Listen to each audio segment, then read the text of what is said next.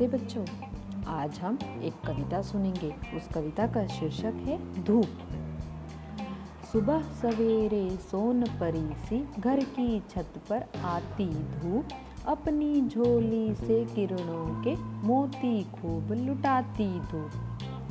गांव गांव और गली गली में, फूल फूल और कली कली में, ओढ़ चुनरिया रंग बिरंगी मंद मंद मुस्काती धूप।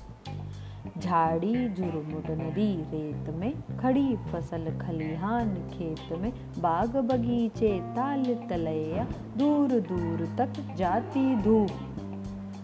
घिरे मस्त बादल कजरारे, नभ में फिरते पांव पसारे, लुक्का छिप्पी का खेल खेलती बादल में छुप जाती धूप।